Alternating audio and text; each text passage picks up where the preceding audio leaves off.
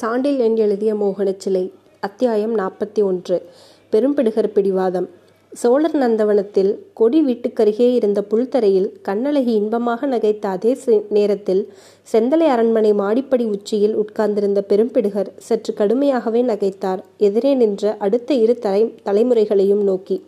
அந்த நகைப்பு கிளப்பிவிட்ட தொடர்ச்சியான இருமல் கூட மேற்கொண்டு அவர் நகைப்பதை நிறுத்த சத்தியற்றதாக ஆகிவிட்டது. தந்தை உட்கார்ந்திருந்த இடத்திலிருந்து கீழே நின்று கொண்டிருந்த மாறன் பரமேஸ்வரன் தனது ராட்சச விழிகளை பயங்கரமாக உருட்டினான் ஒரு முறை உள்ளே எழுந்த கோபத்தின் விளைவாக தந்தையே நீங்கள் நகைக்கக்கூடாது என்று கோபம் துளிர்த்த குரலில். அவனுடன் சேர்ந்து நின்று கொண்டிருந்த இளையவேல் உடல்நிலையை எண்ணி பாருங்கள் நகைக்க இடமிருக்காது என்று தகப்பனுடன் சேர்ந்து கொண்டு பேசினான். பெரும்பிடுகரின் அசுர விழிகளில் ஏளனச் சிரிப்பு தாண்டவமாடியது. அதே சிரிப்பு பருத்த இதழ்களில் படர்ந்தாலும் பெரிய மீசை உதடுகளை மூடியிருந்ததால் இந்த இகழ்ச்சி உதடுகளின் மூலம் தெரியவில்லை. ஆனால் சொற்களில் மிதமிஞ்சிய இகழ்ச்சியை ஒழிக்கவிட்ட பெரும்பிடுகர் மாறா நமக்கு பின்னால் நம்மை பற்றி பிறர் நகைப்பதை விட நம்மை எடை போட்டு நாமே நகைத்துக் கொள்வது நல்லது என்று மகனை நோக்கி சொல்லிவிட்டு பேரனை பார்த்து இளையவேல் உடல்நிலையை எண்ணி பார்க்க சொல்கிறாய். நினைத்தால் நகைப்பதற்கு இடமிருக்காது என்று கூறுகிறாய்.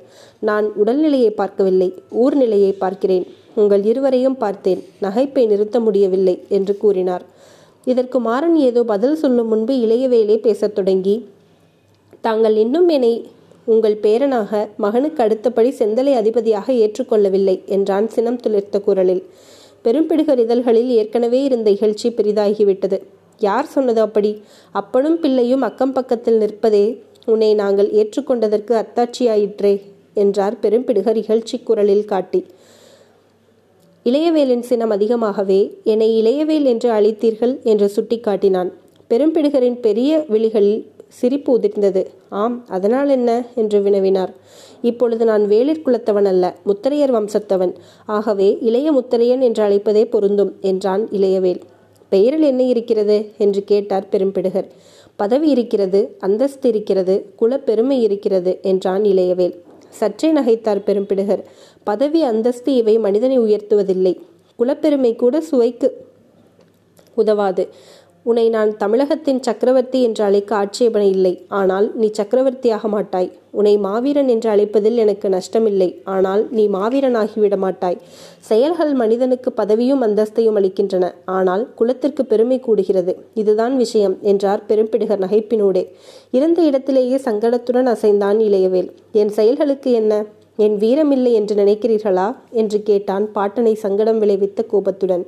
உன் பிரசித்தி என் காதுகளில் முன்னமே விழுந்திருக்கிறது. பிறகு கண்கள் அவற்றை ஊர்ஜிதம் செய்தன என்றார் பெரும்பிடுகர் இளையவேல் இல்லை இல்லை இளைய முத்திரையா? கருவூரில் உனக்கும் இதயகுமாரனுக்கும் நடந்த பூசல்களை பற்றியும் அவற்றின் முடிவை பற்றியும் கேள்விப்பட்டேன். இங்கு வந்த பிறகு நமது அரண்மனை வாவிக்கரையில் கண்கூடாகவே கவனித்தேன் என்றார். இளையவேலின் உள்ளம் பெரும் எரிமலையாகி இருந்தது. பாட்டனின் ஏளனம் அவன் சித்தத்தை பெரும் பெரிதும் உலுக்கிவிட்டது. அதனால் தனது வாளின் மீது கையை வைக்கவும் செய்தான். அவன் கையை தனது கையால் பிடித்து அடக்கிய மாறன் பரமேஸ்வரன் எங்கள் இருவரையும் குறை சொல்வதும் பார்த்து நகைப்பதுமே சில நாட்களாக முத்திரைய பூபதிக்கு வேலையாக போய்விட்டது என்று உரிமினான் தந்தையை நோக்கி. பெரும்பிடுகர் முகத்தில் இகழ்ச்சி மிக அதிகமாக தெரிந்தது. வேறு நல்ல வேலையாயிருந்தால் இதை விட்டுவிடலாம் என்றார். ஏனில்லை உங்கள் உடல்நிலை சரியில்லாத போது இங்கு வந்து அணிவகுப்பை பார்க்க வேண்டிய அவசியமில்லை. ஓய்வு எடுத்துக்கொள்ளலாம் படுத்து உறங்கலாம் என்றான் மாறன் பரமேஸ்வரன். அந்த பணிகளை நீங்கள் இருவருமே மேற்கொண்டு விட்டதால் நான் மற்ற வேலைகளை கவனிக்க வேண்டியிருக்கிறது என்றார் பெரும்பிடுகர் நாங்கள் உறங்குவதாக யார் சொன்னது? என்று கேட்டான் இளையவேல். உறக்கம் என்று சொல்லவில்லை. பெரும்பிடுகர் இந்த பதிலை சர்வ சாதாரணமாகவே சொன்னார். வேறு என்ன சொன்னார்கள்? யார் சொன்னார்கள்? என்று கேட்டான் இளையவேல். மயக்கம் என்று சொன்னார்கள் என்றார் முத்திரையர். யார் சொன்னார்கள்? மாறன் குரல் இடி என ஒலித்தது. பெருந்தேவியார் என்றார் பெரும்பிடுகர் மிகுந்த மரியாதையுடன். யார்? தேவியா? மாறன் குரல் கடுமையாயிருந்தது. என் மகளை இந்த நாட்டு இளவரசியை மரியாதையுடன் அழைப்பது நல்லது என்றார் பெரும்பிடுகர் சர்வ சாதாரணமாக பணிப்பெண்ணையா மரியாதையுடன் அழைக்க வேண்டும். அவள் எப்பொழுது இந்த நாட்டு இளவரசியானாள்? என்று மாறன் சீறினான். என்று என் வளர்ப்பு மகனானானோ அன்று முதல்? என்று பெரும்பிடுகர் அவள் கண்ணும் கருத்துமாய் இராவிட்டால் நான் என்றோ இறந்திருப்பேன் என்றும் சொற்களை கூட்டினார். பணிவிடையை சொல்கிறீர்களா? அதையும்தான். நான் உறங்கும்போது என்னை காப்பாற்ற அவள் விழித்திருக்கிறாள். யார் உங்களை அப்படி கொன்று விடுவார்கள்? அரசுக்காக தந்தையை கொலை செய்வது சரித்திரத்திற்கு புதிதல்ல. இதுவரை பொறுமையுடன் இருந்த இளையவேல் மாறனை நோக்கி அப்பா இதை கேட்டுவிட்டு நாம் நிற்க வேண்டுமா? என்று வினவினான் கோபம் உச்சநிலைக்கு செல்ல உணர்ச்சிகள் வெறியூட்ட. சும்மா இருக்க வேண்டியதில்லை கொள்ளலாம் ஆனால் நான் விழித்திருக்கிறேன் என்ற பெரும்பிடுகர் பெரிதாக நகைத்தார். நாங்கள் இருவர் நீங்கள் ஒருவர் என்றான் இளையவேல். எந்த விஷயத்திலும் உமைக்கு துணை தேவை என்று புரிகிறது என்று மீண்டும் நகைத்தார் பெரும்பிடுகர். இளையவேலுக்கு அதற்கு மேல் அங்கு நிற்க முடியாததால் கடகடவென்று படிகளில் இறங்கி கீழே சென்று விட்டான். ஆனால் மாறன் பரமேஸ்வரன் நகரவில்லை. நீண்ட நேரம் மௌனமாக நின்றான். பிறகு தகப்பனை தாண்டி அரண்மனைக்குள் சென்று விட்டான். அவன் சென்றதும் தேவி அங்கு தோன்றினாள் கையில் ஒரு குவளையுடன் இதை குடியுங்கள் என்று கட்டளையும் இட்டால் பெரும்பிடுகர் கையில் குவளையை திணித்து பெரும்பிடுகர் பதிலேதும் சொல்லாமல் குவை குவளையிலிருந்த பானத்தை கடகடவென்று குடித்தார். தேவி மீண்டும் கஷாயத்தை குடிக்கிறாய்? என்றார் அன்பு மிகுந்த குரலில். தேவி அவர் காலடியில் உட்கார்ந்தாள். அவள் தலையை தனது காலால் சாய்த்து கொண்ட பெரும்பிடுகர் அவள் குழல்களை அன்புடன் கோதிவிட்டார். அந்த நிலையில் கேட்டாள் தேவி கஷாயத்தை கொடுக்காமல் வேறு எதை கொடுப்பது? என்று. எது என்பது எனக்கு தெரியும் மது என்றார் பெரும்பிடுகர்.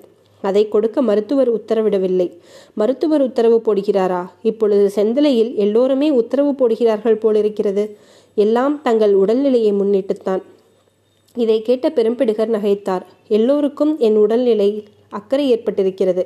மருத்துவர் மதுவுக்கு தடை போடுகிறார். மகனும் பேரனும் நகைப்புக்கு தடை போடுகிறார்கள் என்று சொல்லி மீண்டும் ராட்சசத்தனமாக நகைத்தார். அப்பா மெல்ல குரல் கொடுத்தாள் தேவி. என்னம்மா அன்பு சொட்டியது பெரும்பிடுகர் குரலில். நீங்கள் உங்கள் மகனையும் பேரனையும் இகழ்வது சரியல்ல. ஏன்? என்ன இருந்தாலும் அவர் உங்கள் குழந்தைகள். அதனால்தான் இன்னும் உயிரோடு இருக்கிறார்கள் என்ற பெரும்பிடுகர் குழந்தாய் நீ ஏன் என் வயிற்றில் பிறக்கவில்லை? பிறந்திருந்தால் நாளைக்கே செந்தலையின் ராணியாக்கி விடுவேன். அங்கு அள்ளி ராஜ்யத்தை நிலைநாட்டி இருப்பேன் அப்படி செய்ய முடிந்திருந்தால் முத்தரையராட்சி இன்னும் சில ஆண்டுகள் இங்கு நிலைத்திருக்கும் என்ற உணர்ச்சியுடன் பேசினார். இப்பொழுது ஏன் நிலைக்காது? என்று கேட்டாள் தேவி. உன் கண்களை சுற்றிலும் ஓட்டு பெண்ணே செந்தலையை விழுங்க விஜயாலயன் சகல ஏற்பாடுகளையும் செய்து வருகிறான். அவன் மகனும் மருமகனும் சூரர்கள். படைகளை அன்றாடம் கவனித்து போருக்கு சன்னத்தமாக்கிறார்கள் என்ற பெடும்பிருகர் இடைமறித்த தேவி மருமகனா சோழதேவருக்கா அதியார்? என்று ஏதும் புரியாதது போல் கேட்டாள். பெரும்பிடுகர் புன்முறுவல் கொண்டார். இன்னொரு கேள்வி கேட்கவில்லையே தேவி என்றார் முறுவலினோடே. என்ன கேள்வி தந்தையே? என்றாள் தேவி. சோழதேவன் மருமகள் யாரென்று கேட்கவில்லையே நீ? என்றார் பெரும்பிடுகர். தேவி தன் முகத்தை பெரும்பிடுகர் முழங்காலில் நன்றாக புதைத்து கொண்டாள். அவள் பேசவில்லை. பெரும்பிடுகரே பேசினார். பெண்ணே ஆதித்தன் மகாவீரன் அந்த செந்தலைக்கு உன்னையே ராணியாக்குவான் என்று. முடியாது என்றாள் தேவி. ஏன்? நான் பணிப்பெண் அவர் அரச மகன். நீயும் அரச மகள்தான். இல்லை உங்களால் தூக்கி வரப்பட்டவள் அனாதை. குலம் கோத்திரம் தெரியாதவள். என்னை எப்படி கைப்பிடிப்பார் சோழ இளவரசர்? இது வீண் கனவு தந்தையே என்றாள். பெரும்பிடிகர் தீவிர சிந்தனையில் இறங்கினார். நீண்ட நேரம் அவர் பேசவில்லை. கடைசியில் பேசிய போது அவர் குரலில் கடுமை ஒழித்தது தேவி நீ அனாதை அல்ல. குலம் கோத்திரம் இல்லாதவளும் அல்ல என்ற பெரும்பிடுகர் அவர் தலையை பலமாக தமது முழந்தாள் மீது அமழ்த்தினார். தேவியின் மார்பு படபடவென்று அடித்து கொண்டது. அப்படியானால் நான் யார்? என்று கேட்டால் தேவி தழுதழுத்த குரலில். அது பெரும் கதை. சொல்லுங்கள். இப்பொழுது முடியாது. ஒரு நாள் சொல்வேன். அது எந்த நாள்?